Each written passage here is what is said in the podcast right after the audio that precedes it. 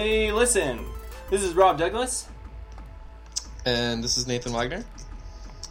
and we're coming to you without our normal host, Jeff. So, Nathan and I are going to try our best to uh, mess with you guys and see if we can actually figure this out. So, here I think goes we're nothing. screw it up. we might. Jeff's normally the guy who runs the computer and all the logging us in- into Spreaker, so. He's the producer of the show, so Yeah, this yeah. We might be a little bit of a train wreck. So we're we're working on our train wreck. We already had to uh, delay by 15, 20 minutes almost now because Rob's computer decided that it was going to crash and need to restart, and then it decided, oh, now's a good time to do an update. So updates aside, we're here. All right. So Rob, before we get into it, uh, have you bought anything for Amazon Prime Day yet? I know that's happening today. So have you gotten anything? I've actually not. I was looking at some of the deals online, and I really didn't see much that I didn't either already have, could probably find a better deal later on. You know, when the game loses popularity, and I can go buy it for like ten bucks. And Uh other than that, I didn't really see anything. Did you?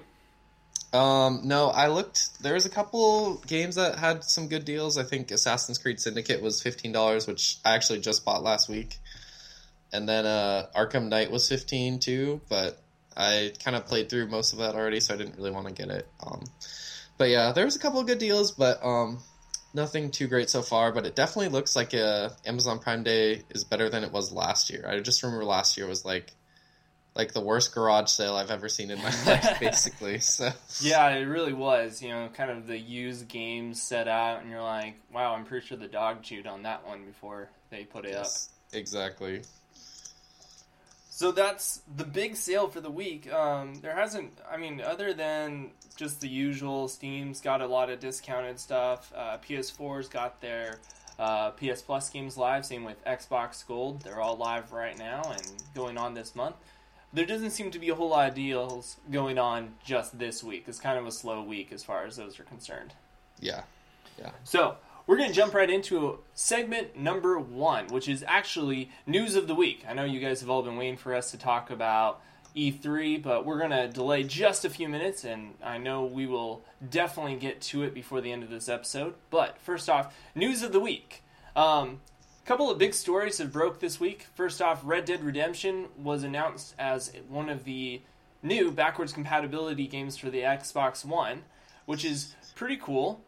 And an interesting phenomenon came out of this, and that is sales on Amazon for the 360 version jumped by over 6,000%. Which is. That that's crazy. That's so high. I mean, I guess I'm I'm not surprised because, you know, a lot of people maybe played through it before um and kind of probably like either gave their copy to their brother or like sold it or something like that because they're like, "Oh, I'm kind of done with my 360. We'll have another chance to play it." But still, 6,000% is a pretty high number. But I guess you have to compare that to what it was selling before, which probably wasn't super high. Yeah. The interesting thing to me is why are people suddenly jumping on this 360 version when they know that the Xbox One version is coming out really soon? Well, have they announced like a remaster for Red Dead Redemption, or there's just been rumors, right? There've just been rumors. Um, Okay. The big rumors are they're going to put out Red Dead Redemption 2. So Yeah. I Yeah. don't foreseeable. I don't really see a remastered or a remake of Red Dead Redemption 1. Um, simply because I think they're pretty much going to re-release it com- backwards compatibility and then move on to the next thing. Yeah, yeah, I agree. I thought they would maybe do one, um, uh, but that was before the Red Dead the backwards compatibility was announced. Um, but I guess people are jumping onto it because they figure, hey, if I'm gonna play through a new a new one, um, probably sometime next year, I might as well go back and play the old one and kind of get context and just um, jump back into that world. So. It, I know it was one of the most popular games on the 360 PS3, so it makes sense why people are playing it through it again. Yeah, get a little familiarity before you go play it again on the Xbox One. Sure, Yeah. why not? Um, next big news: um, Shadow of Mordor uh, it came out a couple years ago. I believe it was 2013 or 14, somewhere in there. And Shadow of Mordor was released by Warner Brothers, and one thing that has come out very recently, which some of you might be aware of, is that Shadow of Mordor paid some YouTubers, including PewDiePie, to play and advertise their game. And while this isn't discreetly a bad thing, the problem is they didn't tell anyone. They didn't disclose that information to the public, and so now an investigation's underway, underway and Warner Brothers is probably looking at a, a pretty hefty fine. Uh, that um, I mean, I guess it's surprising because um, you know, this information hadn't come out, but I think a lot of people are kind of jaded and kind of assume that YouTubers and kind of big internet celebrities kind of get paid already for playing and promoting games and stuff, and so um, if you are a big internet personality, um, you're most likely going to be playing every big new game anyways. So Yeah. it's interesting. Um, I don't think it's. I'm not honestly that bothered by it. Uh, but I don't Me watch a lot of YouTube. I don't watch a lot of YouTube people anyways, and I don't like put stock in whether I'm gonna play a game based on what they say about it. So, but I think for a lot of people, it is a huge phenomenon, and so that's why people are kind of up in arms about it. Yeah, I'm I'm really not concerned about it either um, because I mean I do watch a lot of Twitch gaming. Um, I was really into this last week. We had the uh, uh, games done quick, uh, big thing. Oh yeah, yeah, on. it big charity event going on. Yeah, on. big charity event uh, going to uh, I believe it was Doctors Without Borders, which is a great cause. Um, but I love watching those type of things. I love watching people who are really good at games because well, I'm not as great at games as they are. They're like someday, I Someday. can be this good. But when I hear things like that, it doesn't surprise me because honestly, most YouTubers are probably in the pocket of most of these companies, and the fact that one of them is only getting a little bit of a payoff from this and it didn't come to light before this doesn't surprise me. Yep. Yeah, I I'm actually more interested to see whether this has any effect on uh, Shadow of Mordor 2. They haven't officially announced anything, but Mm-hmm. that Shadow of Mordor was really successful, and I have to assume they're making a sequel to it. Of and so I wonder if this affects um, that sequel at all, whether that whether it gets delayed because of it, or what even happens with that. And we don't really know because we haven't even heard about a sequel yet. But I'm interested to see whether that has any um, effect on that going forward. Yeah, absolutely. Um, next big news coming out, uh, we have a couple of games that are coming up here that are adding content or are officially, finally, possibly, maybe going to come out. Um, no Man's Sky finally finished. Uh, the developers showed a, I believe it was an Instagram photo of them holding a little CD with Sharpie written on it saying No Man's Sky, meaning No Man's Sky might actually finally come out. It might actually be completed, which is incredible. But what's even more incredible is this that the game itself is only six gigabytes.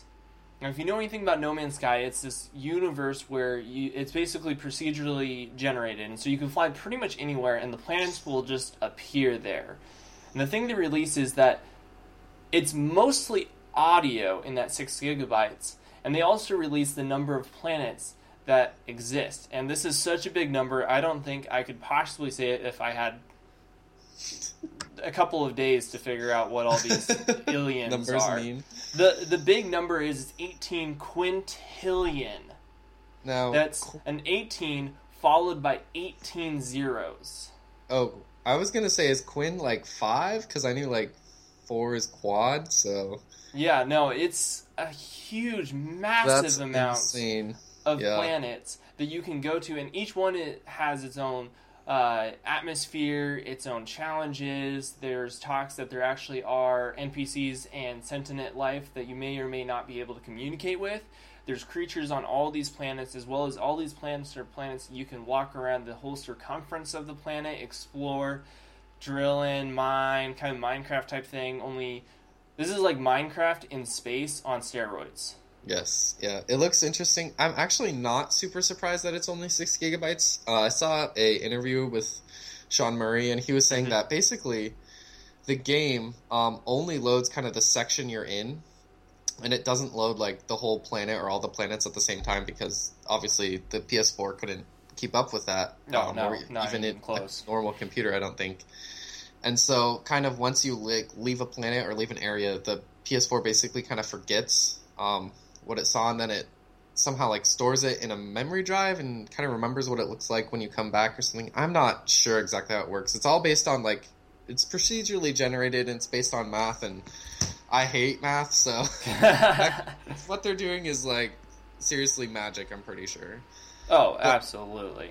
Rob, did you notice? I noticed in their uh, their tweet they sent out when they said the game was gold. Gold. Did you notice? You look at Sean Murray, who's the kind of the head director of the Mhm. game, and you're like, man, they must have been working hard because he looks like a caveman. Like every Oh, interview yeah. I've seen in, his like he looks nice, kind of trimmed up and stuff like that. But like his beard like looks bushy. Um, it looks like almost the same size as your pregnancy beard you had, um, which was like down to the middle of your chest or something like that. So I think they've definitely been working hard, and I just thought it was funny that uh, how like they just all looked insanely tired. So Oh yeah, I don't doubt it. They probably finished it up around 3 a.m. For those of you who do not know my pregnancy beard, um, I'm married, and when my wife and I found out we were pregnant, I decided for the nine months that she was growing a baby, I would grow my beard out. It's a little, it's really a little thing that I could do, and it's an excuse not to shave for nine months. So and it uh, it looked pretty dirty, folks. So uh, it, it was gnarly, it was nasty, it was biker gang worthy. Yep. So I'm I'm excited for No Man's Sky. Um, it kind of feels like one of those games I'm gonna just kind of pick up, um, just kind of out of instinct and not really Yeah. think about. Um, it looks pretty, and actually, if you I don't know if you've listened to the soundtrack, but the soundtrack Oh, yeah. for that game sounds really awesome. They have some cool. Uh, I forget who the artist is, but who's doing it, but they, it seems really cool. So I'm kind of Yeah. excited for that game. Um, I think it launches August 9th in the states, and I think maybe August 10th in the UK. So um, it should be a good time. Absolutely. Um, All right. Nathan, you want to tell us a couple? There's a couple other news stories here, and then we're, we'll talk about something big that happened this week. Yeah, for sure. So, um, Overwatch, uh, the Blizzard's uh, competitive hero shooter, is uh, getting a new hero. Hero. Uh, she was revealed. The new hero is uh, I don't know if it's Anna or Anna Amari, um, and she is a sniper who can either heal allies by shooting them with like healing bullets or something like that, um, or Mhm. she could deal long range damage to enemies. Um, she also has a like grenade that she can put out that um, if you're an ally, it heals you, or if you're an enemy, it does damage to you. So she's kind of a new sniper. Um, she looks really interesting. Like her abilities and stuff sound really interesting, and I'm interested to see how she's worked. She works. So uh, she's supposed to be coming out by the end of July. Blizzard hasn't officially announced when, but they officially unveiled her. She looks cool. Um, I'm excited to check her out. I actually probably won't play as her that much because I'm a terrible sniper. So Truth. yeah, I'm more of kind of the run and gun, get in your face kind of person. But she definitely looks interesting. So I think that's exciting. And the cool thing about it is that uh, all of Overwatch's DLC is free. So just she'll just come out, and everyone who has the game will be able to play as her um, without paying for anything, which is nice. And folks, when he says running gun, what he really means is he runs into the middle of the battle, forgets what he's doing, and gets shot. oh man, we've played too much Halo together, Rob. We really have. We've played a lot of video games like that where typically it's a competition between the two of us to see which one of us is worse. Yes.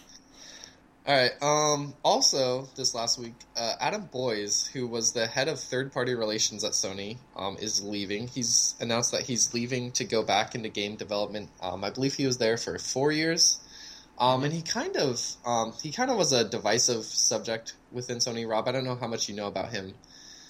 I try to avoid some of the politics on that side of Sony. Well, I mean- he was yeah. Well, he was kind of he was kind of like he tried to be like really cool, like hipster gamer person who was really nice, like kind of tried to be like, hey, I'm a gamer and I have this many platinums, et cetera, et cetera, which some people kind of liked, and some people were like, ugh, this guy's like kind of a tool, like get him out of here. I don't want to hear Yeah, about yeah. it. So, but he was kind of a fun personality. Um, I think he's best known for he did a video talking about um, when the PS4 first came out, talking about Sony's policy on used games and like handing it to Shuhei Yoshi- Yoshida, Mhm. which was uh, really funny. But yeah, he's leaving to go back into game development. So I assume he's probably like forming his own studio or partnering up with someone. Um, I'm sure he's made a bunch of money working at Sony. So Here's Uh, uh, hoping that he picks up uh, Lionhead.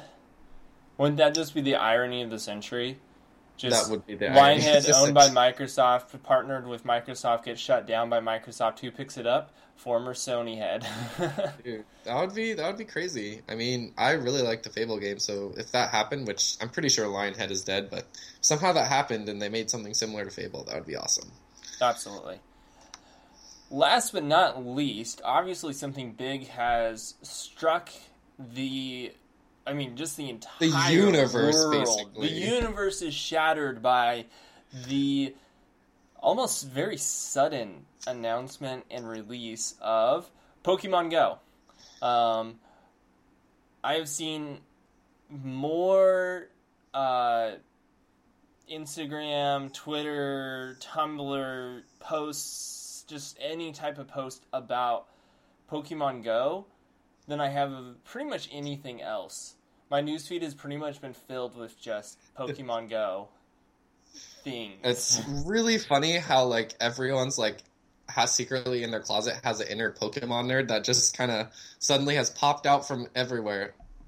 Rob, I don't know about you, but like I live up in Seattle, and uh, there have I have literally seen like at least like twenty people a day playing Pokemon Go on their phone. Like, it, and the cra- so I have this crazy story. So I uh, I'm a kids direct children's director, and I'm running this summer camp right now. And yesterday we're running our summer camp um, at a park. And uh, yesterday um, we're doing our program, and I see uh, three like kind of teenagers um, kind of walking. They're walking up towards our camp, and so I go over and talk to them like, "Hey guys, uh, just want to let you know I need you to kind of walk around us. You can't walk through here because we have um, kids here." And, um, and they're like, "Okay, cool." I'm like, "Are you guys playing Pokemon Go?" They're like, "Yeah." It's like, "All right, cool. Good luck. Have have fun catching Pokemon." They're all, they're like, "All right, thanks, man." Um, and then it was really interesting. I went back over and was talking to some of my leaders, um, and they're like, "Were those kids playing Pokemon Go?" I was like, "Yeah." How did you know? They're like, "Well, everyone knows about Pokemon Go." And these are like, they're not gamers. These are like, most of them are like, either women or men who are like in the anywhere like twenty, like thirties, forties, a couple of them fifties. Um, so not your typical gamer type. And they're like, Yeah. "Yeah, I totally know about Pokemon Go. Like my daughter's playing it, or." I've Oh, checked it out, or someone was like, "Yeah, our church is a Pokemon Go Pokestop, and there's a gym at our church and stuff like that."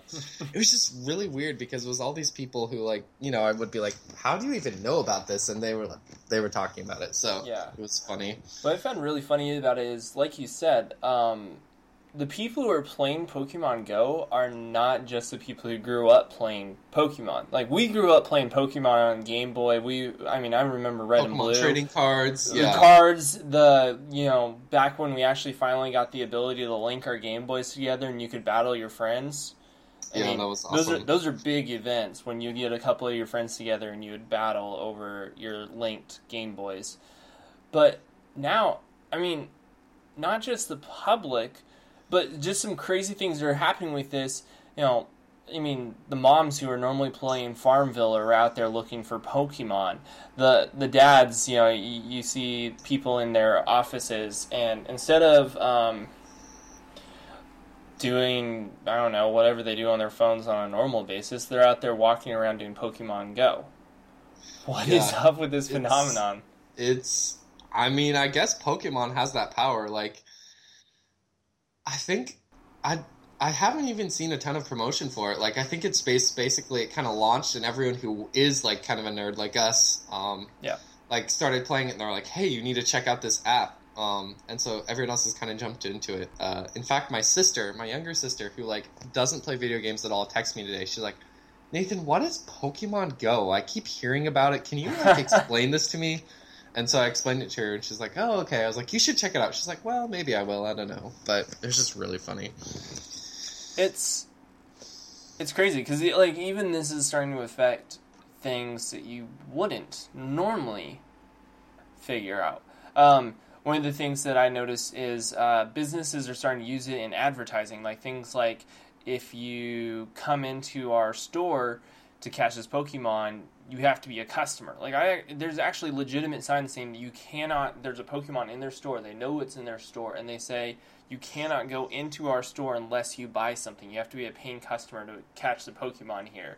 Is Or that like- even legal? I don't even know. I mean, I, I can sort of see that. Like, if you're a restaurant and you just have people walk into your lobby, stand oh, I for a t- few minutes yeah. and leave, that's dumb. I mean, that makes that doesn't make I, any sense. I totally understand. Like, kind of just like how some places are like, well, if you want to use the bathroom here, you need to be a paying customer. Yeah, it's kind Um, of the same idea. And um, a police, uh, one of the police uh, stations actually put up a post saying that um, you don't actually have to go into the police station to catch the Pokemon. You can do it from outside, which I mean makes sense. Having people come in and out of the station all day long is totally a liability. Yeah, yeah. Well, especially if you're a police station, I think they have uh, things, better things to worry about than uh, Pokemon Go, probably. So Yeah.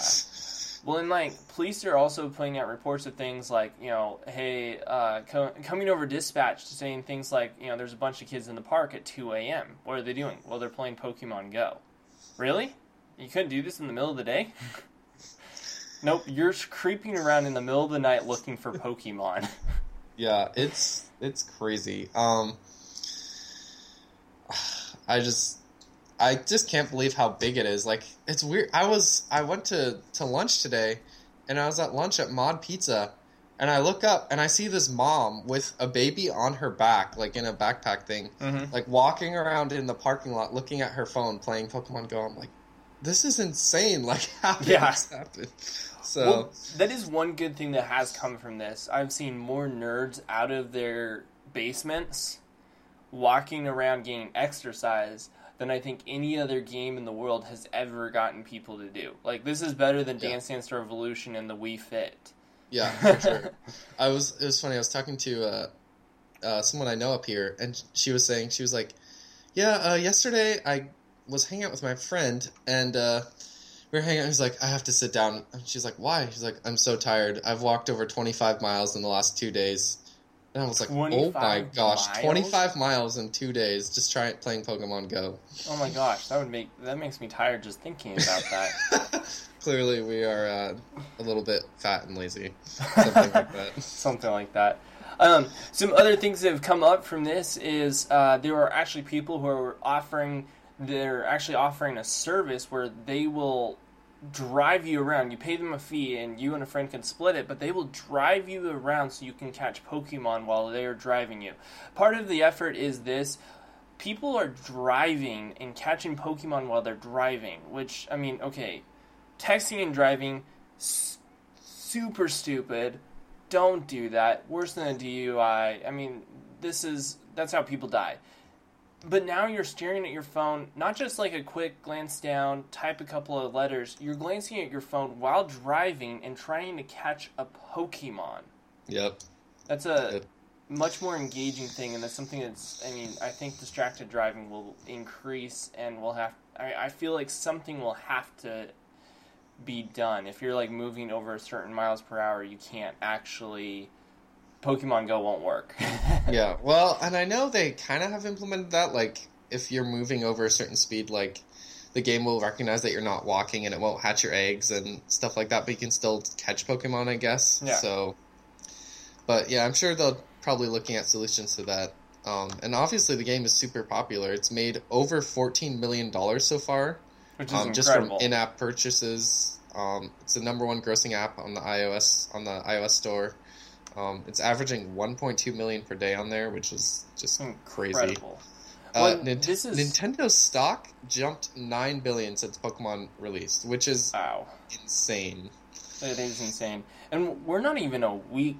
I mean, maybe we're It- I almost think we're it- almost a I week think it out. released a, a week ago because I think it released last Tuesday, like at six six p.m. Pacific or something like that. So it's been like a week now. at yeah, least. we're almost a week out. Yep. Rob, have you Uh, had a chance to check it out yet? See, I have a Windows phone, Oh, so yes. it's actually not on the Windows phone, which is both a blessing and a curse.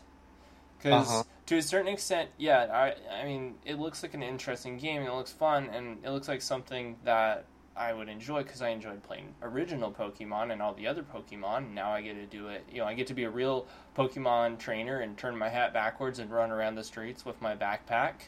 But it also comes with this factor of you're that's all you're doing. You're just running around catching Pokemon. Some of these people are getting so obsessed with it that I mean, there's obsessive gaming, and then there's this. Oh And yeah. it's Yeah. I, I'm not sure how I feel about it so far. Well, I mean, I don't know. It's interesting. I don't. I'm. I'm wondering if people who are really obsessed with it, like playing it, walking 25 miles in two days, like, I wonder if that's their normal. Because some people just kind of are are, are obsessive by um, nature, Yeah. and so whether they're obsessing about this or something else, or maybe they're obsessing about a video game other times, Mhm. um, I'd be interested to kind of hear hear about that. But And I'm kind Yeah. of curious how long this will last. yes, Because yeah, obviously it's a big phenomenon right now because we're a week out. But Yep. even the Overwatch hype has died down a little bit, and we're Oh, yeah. only, what two months now. Yeah, I'm sure it'll probably be like a couple week fad. Probably like in the next month. I'm sure people will still be playing it, but it won't be half as big as as Mhm. it is right now. I'm Um, sure so- once people kind of catch a, most of the Pokemon, get to a couple gyms, do a couple of the Pokestops in their area, and they start to realize, wow, there's just so much to do. It's kind of the overwhelmingness of an open world, except, I mean, literally, this is the most open, In the world open world. possibly do because, well, Yeah. it's our world. Yes. So, Yeah, I've played it. Um, I downloaded it on my phone. I haven't actually played that much. I made it to level five, but that's actually Mhm. where I'm at right now. Uh, I've been really busy lately, so I haven't had a chance to play it much. But it's kind of fun to walk around and try and catch Pokemon and stuff like that. Um, the game doesn't have a ton of depth, so I'm kind of surprised with how much people have been playing it because literally you just kind of walk around, try and catch Pokemon, and by doing that, you get better Pokemon that help level you up, Yeah. um, and then you can have stronger Pokemon to take on gyms, etc. yeah. So it's a I neat w- concept, but not super in depth. Um, it's really wonder- funny. Actually, my fiance and her roommate are both like three or four levels higher than I am in Pokemon Go. So, I wonder if that's one of the reasons why so many people are playing it is because it's not a high intense game. It's not a game you have to have a whole bunch of backstory or you have to know all this stuff about Pokemon or you have to really be invested in the world of Pokemon or be a gamer to play. It's so easily accessible that people who wouldn't normally play video games are getting into it because it's a phone game. It's kind of like the Temple Run or Flappy Bird or Angry Birds. Like they're not really big game games, but Yeah. they're still games. yeah, for sure. I think I think, and I think that's cool because I think um, this isn't even actually sponsored by Nintendo um, because it's done by the Pokemon Company. But I think Mhm. Nintendo would be wise to learn from this because they've said that with their mobile business, they kind of want to use like smaller games um, to help grow their bigger like console video game markets. and, um, and so doing something like this that's kind of introducing players to to a game and to an IP um, is neat. And I think there's also just a lot of people who watch Pokemon Go. Uh, or not Pokemon Go, but just Pokemon as a child, and are like, Yeah. I've always wanted to be a Pokemon trainer, and now's my chance. So, sort of the gateway to many other things. yes, exactly. Gateway to many other things. So, So we're going to shift gears at this point. Um, we've talked about some of the news and stuff going on, and so we're actually going to move on to the to the big main point. Finally, we've been talking about doing a wrap up for E3 for several weeks now, and uh, now that Jeff's not here, we're actually going to do it. Sorry, Jeff. Yeah. Um, Yeah, so segment two, we're going to talk about E3 and kind of give out our personal takes on awards, and we're actually we're going to discuss these more than we would just pick games because neither of us really have super strong opinions on which game we think is the best. So we're going to kind of talk a little bit about it and kind of see what we think. And if you want, leave a comment, shoot us a tweet, say, "Hey, I don't agree with you," and we'd love to chat with you. Um, first off, let's just kick it off with probably the most important category, best of show. Because obviously we have a bunch of video games that come out to E3. They're all being presented in big ways. But best of show essentially for us, this is a, kind of a description of this category is when they took the stage, what video game impressed us or left the best image or impression when they were on stage. So best of the show. What do you think? Uh, well, if we're going kind of for presentation um, and stage presence, uh, I honestly have to go with God of War because uh, I watched the, the Sony press conference and it kind of starts out um, and you just hear the orchestra starting to play and then there's these ma- there's like this male uh, choir that's chanting in the background and this deaf lady and you're just like what is going on this has to be something crazy and then um, that finally comes up and then uh, God of War comes up and they show that demo which just completely different than what we were expecting from God of War. Yeah. Looked absolutely beautiful and really excited a lot of people for that game. So I have to go with uh, God of War, probably his best of show for me. I would have to agree. Actually, I did consider a little bit. Um, Zelda had a pretty good show, um, as well as uh, Ubisoft had a couple of good moments. But overall, I would say God of War was probably the most impressive. I mean, it's hard to beat a live orchestra. Yes, yeah, they That's- had a live. It was neat, and for Zelda, actually, I I thought about giving that to me as well because that's my favorite franchise. Mm-hmm. But the thing about Zelda is Nintendo was live streaming it, and so they started their live stream, and they're like, "Here's this beautiful trailer for the new Zelda game," and it was like, "Yes, this is awesome." And then they're like, "All right, great. Now we're going to talk about uh, the new Pokemon games, Sun and Moon, for an hour." And I was just sitting there going, "Go back to Zelda. Show me a demo of Zelda. Why do I have to sit through this crap?" Um, Yeah. And so just the way they presented it wasn't the best overall. No. Well, and I mean, just the whole fact that like they only showed a trailer, and some of the other games that we could have given it to, they only showed a trailer, and some of the trailers were a little confusing. Death Stranding, um, and while there was a lot think of that cool was the point. I, while there was a lot of cool visuals in some of the presentations, God of War was definitely the one where everything just complemented each other and it felt epic. So, I'm, I'm pretty sure we can both agree on that one. Best, Yes, that was the best Um, show. our list is in a little bit of a random order, so I'm going to skip around because I think that we should finish on the best game overall. But most original idea. This is basically a type of video game that we have not really seen going into E3. Um, we didn't have a lot of promotion about it, or we didn't know anything about it, and once it came up, it was an idea that we all kind of went, "Oh wow, that's something I haven't seen before." I mean, we've all seen our average hack and slash zombie films, our first person shooters. You know, none of those are really, you know, our RPG like Final Fantasy. You know, none of those are going to be really all that new. So, for most original idea, what do you think? Um, I'm actually going to go to you first, Rob, because I'm still trying to decide. I'm a little torn on this one because uh, obviously, most original idea, Death Stranding has a lot of potential for that one. Uh, I Yes. wouldn't. I wouldn't give it to it though. Well, and the fact that like the fact that we don't even know if that's what the game will actually end up looking like. Like, yeah, uh, oh, what, what's his name? I forget. uh, Ko- Kojima. Yeah, No. Kojima. Kojima Yeah. did an interview and he was saying that they still haven't selected an engine for the game yet. They showed the trailer in one engine, um, um, and they're kind of choosing between two different ones. So this Yeah. game is a really long time away. Um, so it's it's kind of that trailer is really confusing and definitely really original. But I'm interested to see whether the final game looks anything like that or has anything to do with that kind of hype Yeah. trailer.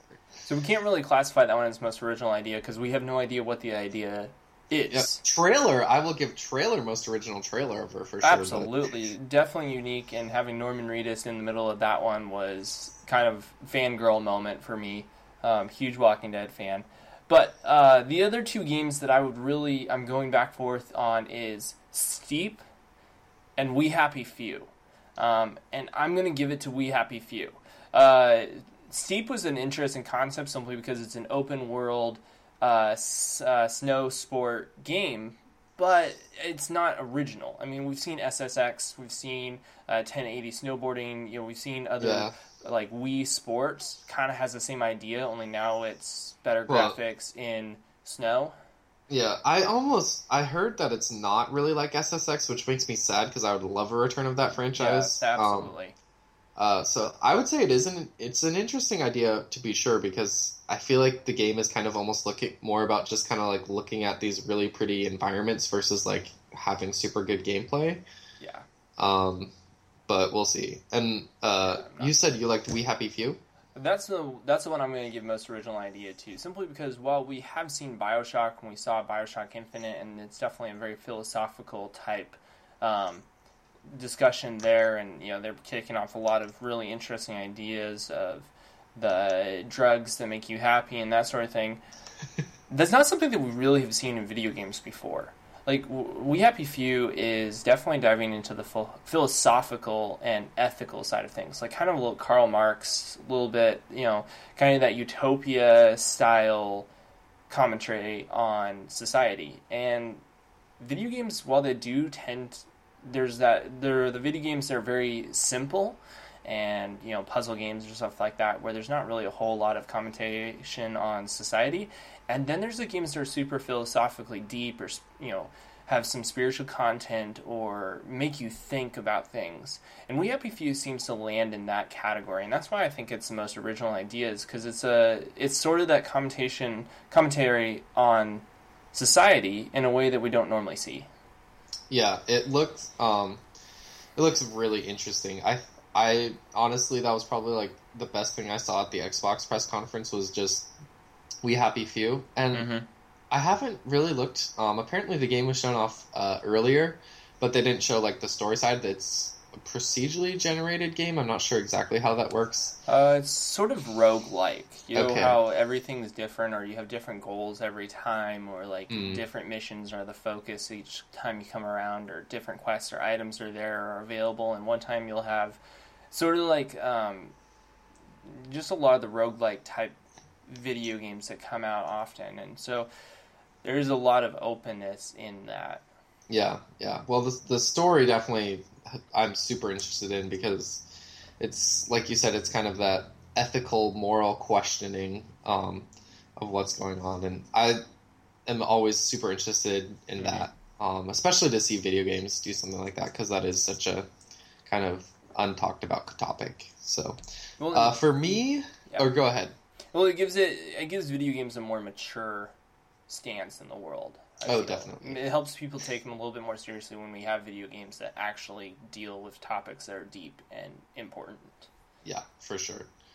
Um, most original idea from E3. Um, I think I'm going to give it to. It's not super original, but uh, it was a big surprise, and that is uh, the Spider-Man PS4 game. Mm. Um, I was super excited when I saw that. Um, that game looks really fun, and the fact that Insomniac is making it is just awesome. They made a Ratchet and Clank, which is really cool. Uh, they made Sunset Overdrive, which I haven't played, but I've heard really good things, and it looks really good. Um, and so I'm really excited for that. Um, not super original because it is a superhero game about Spider-Man, which there have been a lot of Spider-Man games, but I feel like Yeah. it's the first Spider-Man game that has an actual good developer behind it. So Mhm. There- there's a lot of potential. And with his ties to Marvel, there's so much more universe to tap into and so much more storytelling that can be used. Oh yeah, and they're not tying it into the um, MCU like movie universe, Mhm. um, which is really exciting because that means they basically can do anything with the story, Yeah, um, which is what it absolutely. needs. So that's awesome. Absolutely. Um, our next category is one that we already kind of mentioned a couple times, but weirdest game. And I think we both can agree on this one. I don't even think I need to ask your opinion. Death Stranding, straight up. Yeah, it's uh, it looks like Kojima. That's that's all I'll say. So I mean, we're not we're not even really sure what's going on. I mean, there's Norman Reedus. There's dead whales and fish. There's black oil and ink. He's naked. There's handcuffs of some sort. There's crows because I mean, there's dead There's a creepy and stuff. baby. There's a baby, and the baby is alive, crying, and then is it dead or It what looks like it happened? came out of his stomach. He has scars on it. Yeah, Now, It's- Rob, have you bought into any of the crazy fan theories about like it being kind of representative of him and Konami and all that stuff, or do you have your own theory about that? Um, at this point, I'm kind of just giving up trying to even speculate or even make a guess. I read some of the fan theories, and at this point, it's kind of anyone's guess. I don't even have an idea where to go with that one. Yeah, yeah, it de- definitely looks very strange. Um, I'll be interested to see what the game is actually like in about two or three years, probably when Yeah. the game is a little bit closer to release. Mhm. But yeah, it was, that was kind of a cool moment, just because they brought Kojima on stage and he walked down from the light bridge and then outwalked Yeah. the light bridge and stuff like that. So a neat moment. Um, and the trailer was crazy. yeah, so that's our weirdest game. We both can agree on that one. Um, Yes. Kind of some specific categories. Let's start with the easiest one. Uh, best PC game. Th- that's the easiest one. And I say easiest because there really wasn't any PC. Like most of the, there's a lot of cross-platform games that are coming to the PC, but I would say probably as far as PC exclusive, there's like well, there's a lot of like PC exclusive, but they're like more like Steam games, like smaller indie games. Is that correct? yeah, yeah, Okay. pretty much. Which I mean, indie games are awesome. I love indie games, but for looking at best PC game overall, the best one that I saw was Civilization Six. Um, it's a franchise one, so obviously we're seeing one of the next game in the series, a series that a lot of us grew up playing. Um, it was either that or Age of Empires for most of us. There were a couple of those Total War guys, but we don't really talk about them. Um, but the Civilization, the nice thing is it looks like it's kind of set more towards the Victorian age, and there's a lot more like they've updated the graphics, they've streamlined some of the gameplay. It looks gorgeous. Um, some of the, the history and stuff that goes into that is really cool. The city management. I've always really enjoyed the Civilization series because it's kind of a mature game.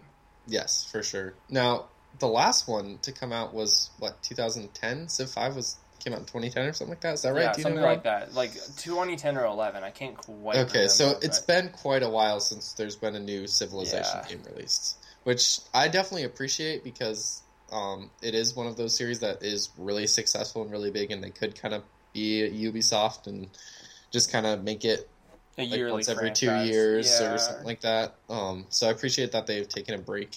Um, and When- yeah, I think it I think it looks cool. Um, I love history, so I love the history setting and the music. It looks really cool from the trailer and stuff. Um, I'm not really a big RTS person, and I've never really played Civ, so Yeah. I can't really say I'm super excited for it. Besides the fact that I would have to get a better computer to be able to play it in the first place, but it looks. I love all the vibes it's giving. I love history. I love the music, and the setting looks really interesting. Yeah, absolutely. Well, and just kind of a little bit of history. I just did a little bit of a Google search. So the first Civilization game came out actually in 1991. Okay, so, So 25 years ago was when the first game came out. Just kind of, I mean, So 96. that's about a four or five year gap between each game. Yeah, 96, 2001, 2005, 2010, you were right. And now, I mean, we've had a bunch of like extra, you know, spin-offs and additional content DLCs to and them stuff and like DLC and stuff like that. And um, there was Civilization Beyond Earth. Um, but I mean, yeah, it's almost been 5 to 6 years between games, which is refreshing for a series. Yes, for sure. Yeah, it gives people a reason to kind of get really excited about it because they haven't seen it in so long. So the next category is the best VR game. Now, I don't own a virtual reality. I don't think I will ever wear or own one of them. You're But- never gonna wear one? I, I don't I don't I there's something about putting someone else's sweaty, nasty VR goggles on my face after they've I been think doing that you can clean session. it and stuff. Yeah, but it still kind of creeps me out. But looking at the VR games, there are a couple of games to get really excited about, um, and I, I'm a little torn on this one. So, what do you think, Nathan? Well, kind of going back to VR, I haven't tried it um, Mhm. at all. I don't have like a PlayStation VR pre-ordered or the Vive and the Oculus are both pretty expensive, so I don't foresee myself getting one anytime in the near future. And I kind of have some philosophical concerns about virtual reality and the fact that people getting lost in it and stuck in it and not going out and living their real life. Yeah. Um, there's been some interesting movies about that stuff. Oh yeah. But um, it does look like they're making some cool experiences for it. Um, they do look like experiences. Like I feel like everything I've seen almost has been like one of those things that's going to be like two, three hours or something like that. No, like huge feature full length game yet. yeah, that's no, we're not going to get an MMO or uh, Yeah. an RPG that's you know sixty hours plus. Yeah, exactly. So, of what I saw, um, for me, the biggest thing that jumps out at me is the Batman VR experience, whatever that is, because it's being made by Rocksteady, which is the studio that made the three Arkham games, except for uh, what's the first one? Or not the first one? What is that one called? The um, Arkham Asylum.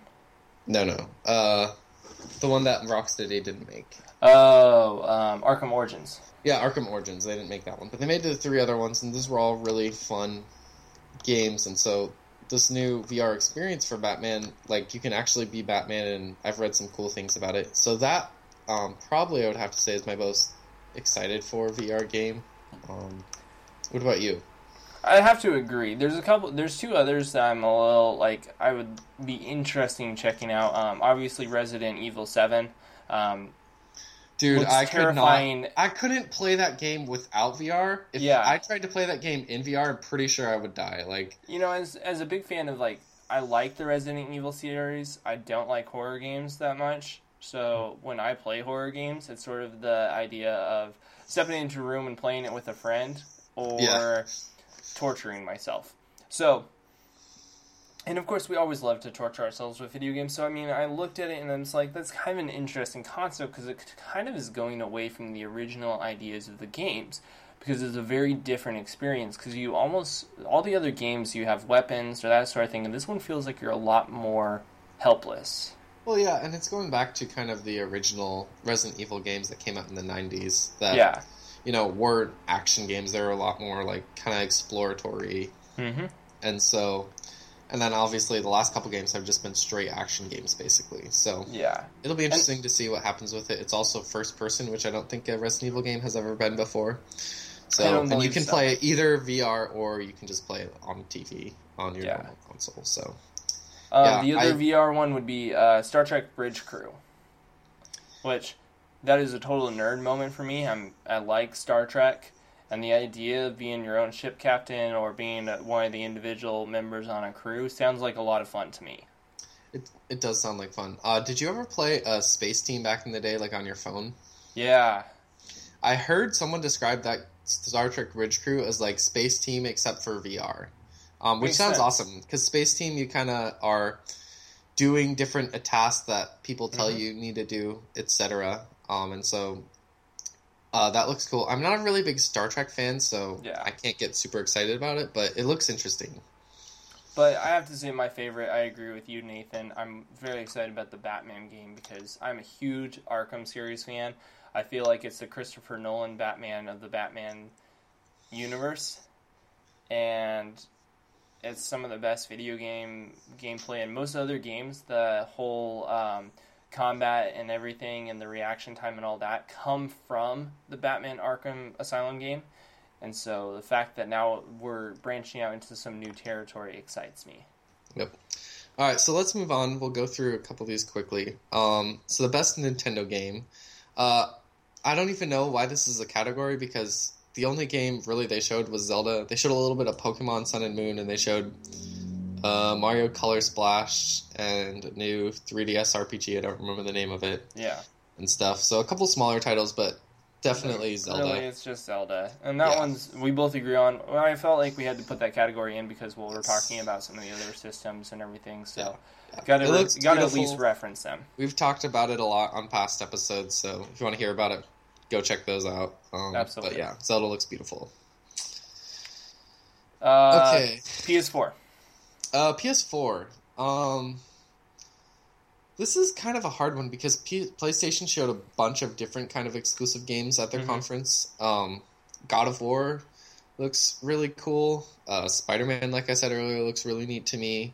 Uh, Yeah. They're remastering uh, Crash Bandicoot, which isn't personally exciting, but I know a lot of people will be excited about People that. excited about that. Yep. Um, but the one that I have to say looks most, uh, mo- I'm most anticipating is um Horizon Zero Dawn because it's a game that features robot dinosaurs, which, Which is is like an awesome concept. Anyways. it's been my fantasy dream since I was like eight years old. So. but yeah, the combat looks really neat. Um, it's kind of deep. Looks it's kind of an RPG apparently. Um, I'm just hoping it's not like too complex because sometimes some games that are super super deep like that turn me off a little bit. Uh, Rob, I'm Yeah. sure you'll enjoy it. Oh yeah, I do like Yeah. those type of games. Yeah. Um, and this the story hook looks interesting. So go ahead. I'm actually gonna go with a game that was shown because Horizon Zero Dawn was a great look. It looks great. I'm really excited about it. But we've heard so much about it. It was actually announced at last year's E3. Yeah, So I'm kind of going with this year. Uh, God of War 4 is probably the one for me. I love Spider Man. I he's not my favorite superhero. Uh, Wolverine all the way, but Superman. Excuse me. It's Superman. uh, get out of here. God of War looks interesting to me, and actually looks like the type of God of War game that might help me get back into that series and actually enjoy those games. Have you played any of the go- other God of War games, Rob? I played I played a little bit of the first one. I got I think I'm got about three fourths of the way through it before I finally just kind of got frustrated and gave up. Yeah. Yeah, I played I've played some of all of them. I think I beat the first two and I'm kind of recently started the third one. And Yeah. they're really fun action games, but yeah, I just Kratos is a terrible character and the story in those games is kind of interesting, but also I just feel like a terrible person for playing it kind of. So yep. the idea of him kind of thinking of uh, being a god as a disease and not wanting to pass it on to his son, etc. That sounds really interesting to me. So Yeah, absolutely, absolutely. Um, best Xbox One game.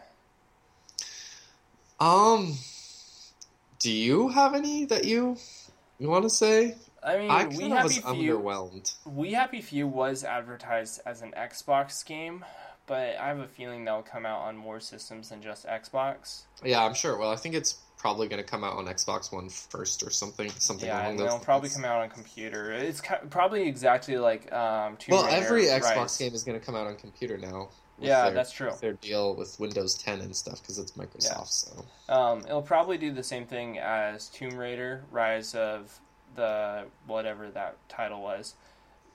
That it was released later on systems, almost eight months later, a year later.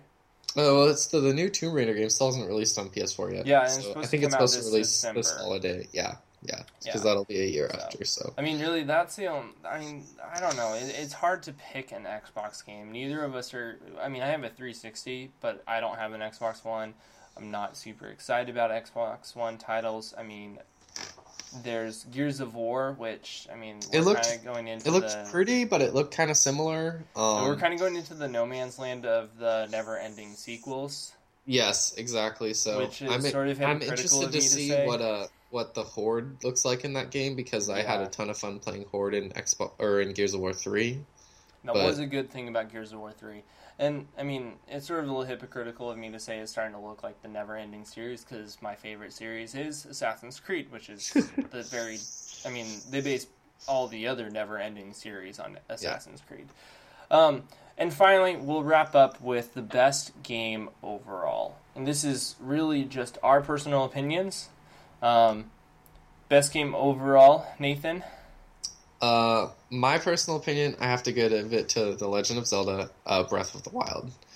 That game, like the trailer, blew me away, and then later watching gameplay demos, um, it just looks absolutely amazing. It looks gorgeous. I can't wait to jump into that world, and just the fact that you basically can jump in and start exploring. You don't have like you don't have Navi with you telling you where to go, or um, and the whole game is based on physics, so you can do it. Looks like there's going to be a lot of puzzle elements with that, Mhm. um, and different ways you can deal with enemies. It just looks absolutely beautiful. I am so excited. That is my most anticipated game Um, so yeah, best game overall is definitely Zelda for me. And to be honest, this is kind of boring, but I agree. Um, overall, there were a lot of really good looking games. Uh, we Happy Few, Spider Man, God of War. Uh, we saw a couple of new games that we've already known about, like Battlefield 1, Mass Effect Andromeda, uh, Dishonored 2, you know, Horizon Zero Dawn. We saw a lot of great games at this one. Um, but I have to agree, Legend of Zelda is probably the one that I am the most excited about, simply because it looks so vast and it looks So- like a lot of fun. So Rob, does that mean you're gonna try and pick up a Wii U on the cheap when the NX comes out? Are you I gonna get an to. NX If the or? Wii U, once the NX comes out, maybe if they drop down in price, Rob might Yeah, join we'll the Nintendo cult again. Nintendo has been terrible with the price of the Wii U. They should have dropped the price on it for it, but they're kind of stuck because the gamepad is so freaking expensive. Nintendo's been sort of in this odd limbo stage since the 64, to be honest. So they've kind of. hey, we had the Wii. The, The Wii, Wii- was easily the best-selling console of the generation, even if only people only played it for like a year and then gave up on it. Well, and no, I mean, all the games that came out on the Wii were a very specific audience, and it, I, I don't know. I haven't been super excited about a 64 or a Nintendo. I've been excited about 64 since it came out. I haven't been excited about a Nintendo Console. console in a long time. I've been excited about the games on Nintendo, but I go over to my friends' places like yours and Jeff's and play them. So Yeah, that's that's not a bad strategy. It's expensive. It's really expensive. I kind of only have. I had got a my Wii U first, and then I got my PS4 because I got a really good deal on it. I got Yeah. it for like a 150 bucks or 200 or something like that. So Yep. yeah. Um, so we're gonna wrap up here with what we have been playing, and obviously Jeff is not here, but the two of us have actually played video games, so we'll try. Uh, you want to go first? Sure. So I actually I've been really busy um with work the last kind of week and a half. So I haven't really played a lot lately, but I did pick up uh, the new Assassin's Creed Syndicate game that came out last fall. I picked that up cheap last week. So I started that um and I've been enjoying it so far. Um I really like the setting. Like I love London. Oh yeah. Um, the setting and the history is really interesting. Some of the characters seem interesting. Um, so I really like the setting.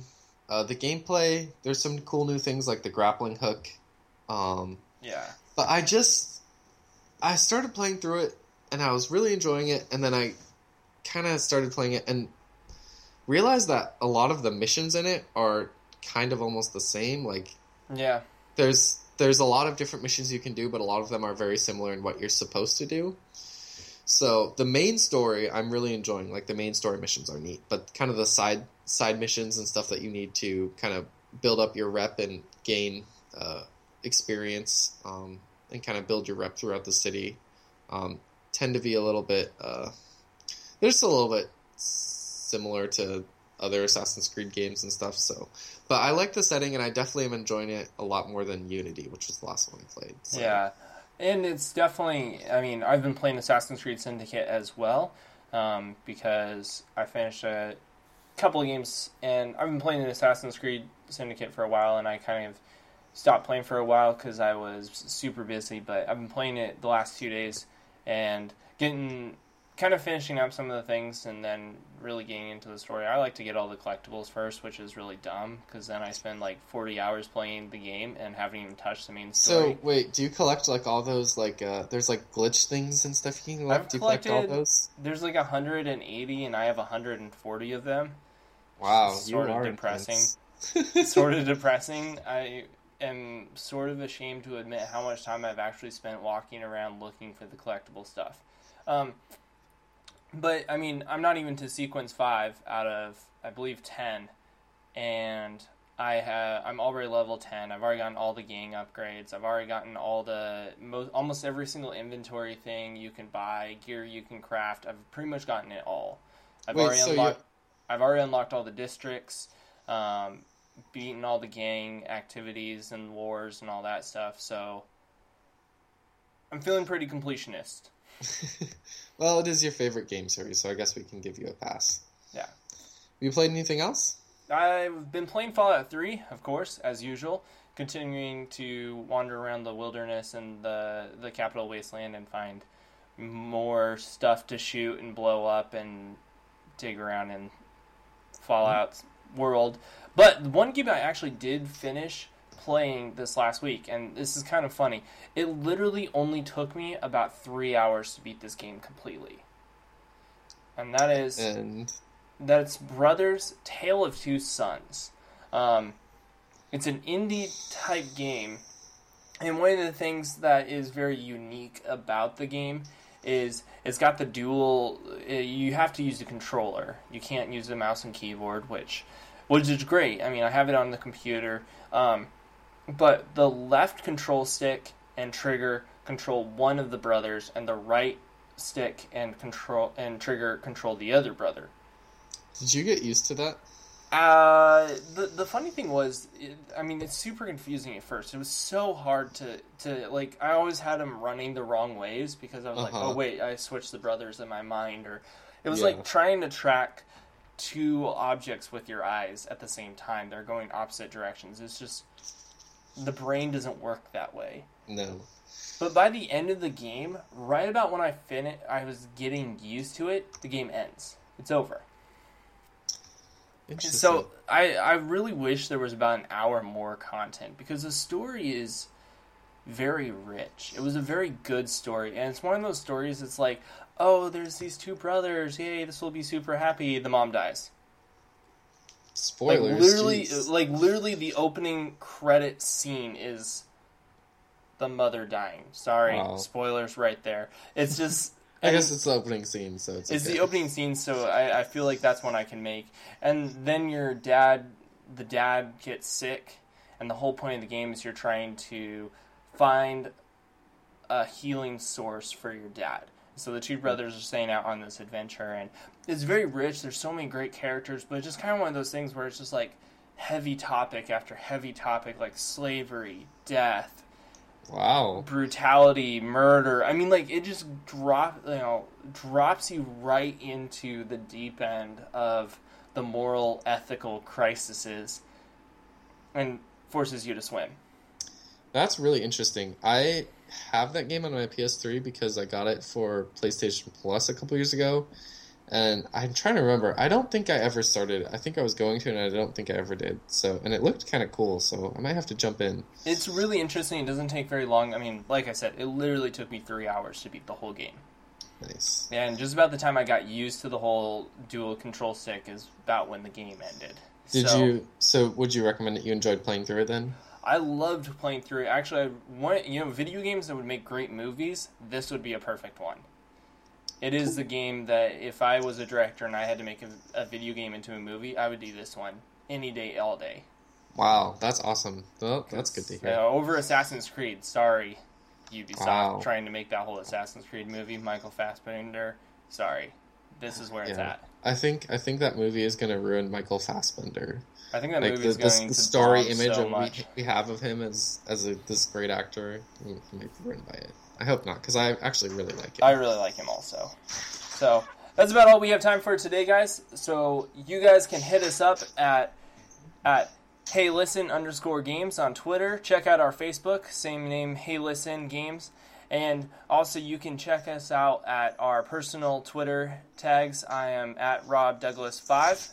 And I am at the Nathan Wagner. So check us out, and uh, we will talk to you next week, right? Absolutely. And that will be Jeff and Nathan, and I will be gone for next week. And then the week, and then the week after that, I'll be back. And then the week after that, we might have a special episode because all three of us will be in the same location together. So Ooh, that's that something to be looking forward to in the future. Thanks for tuning in. This is Hey Listen.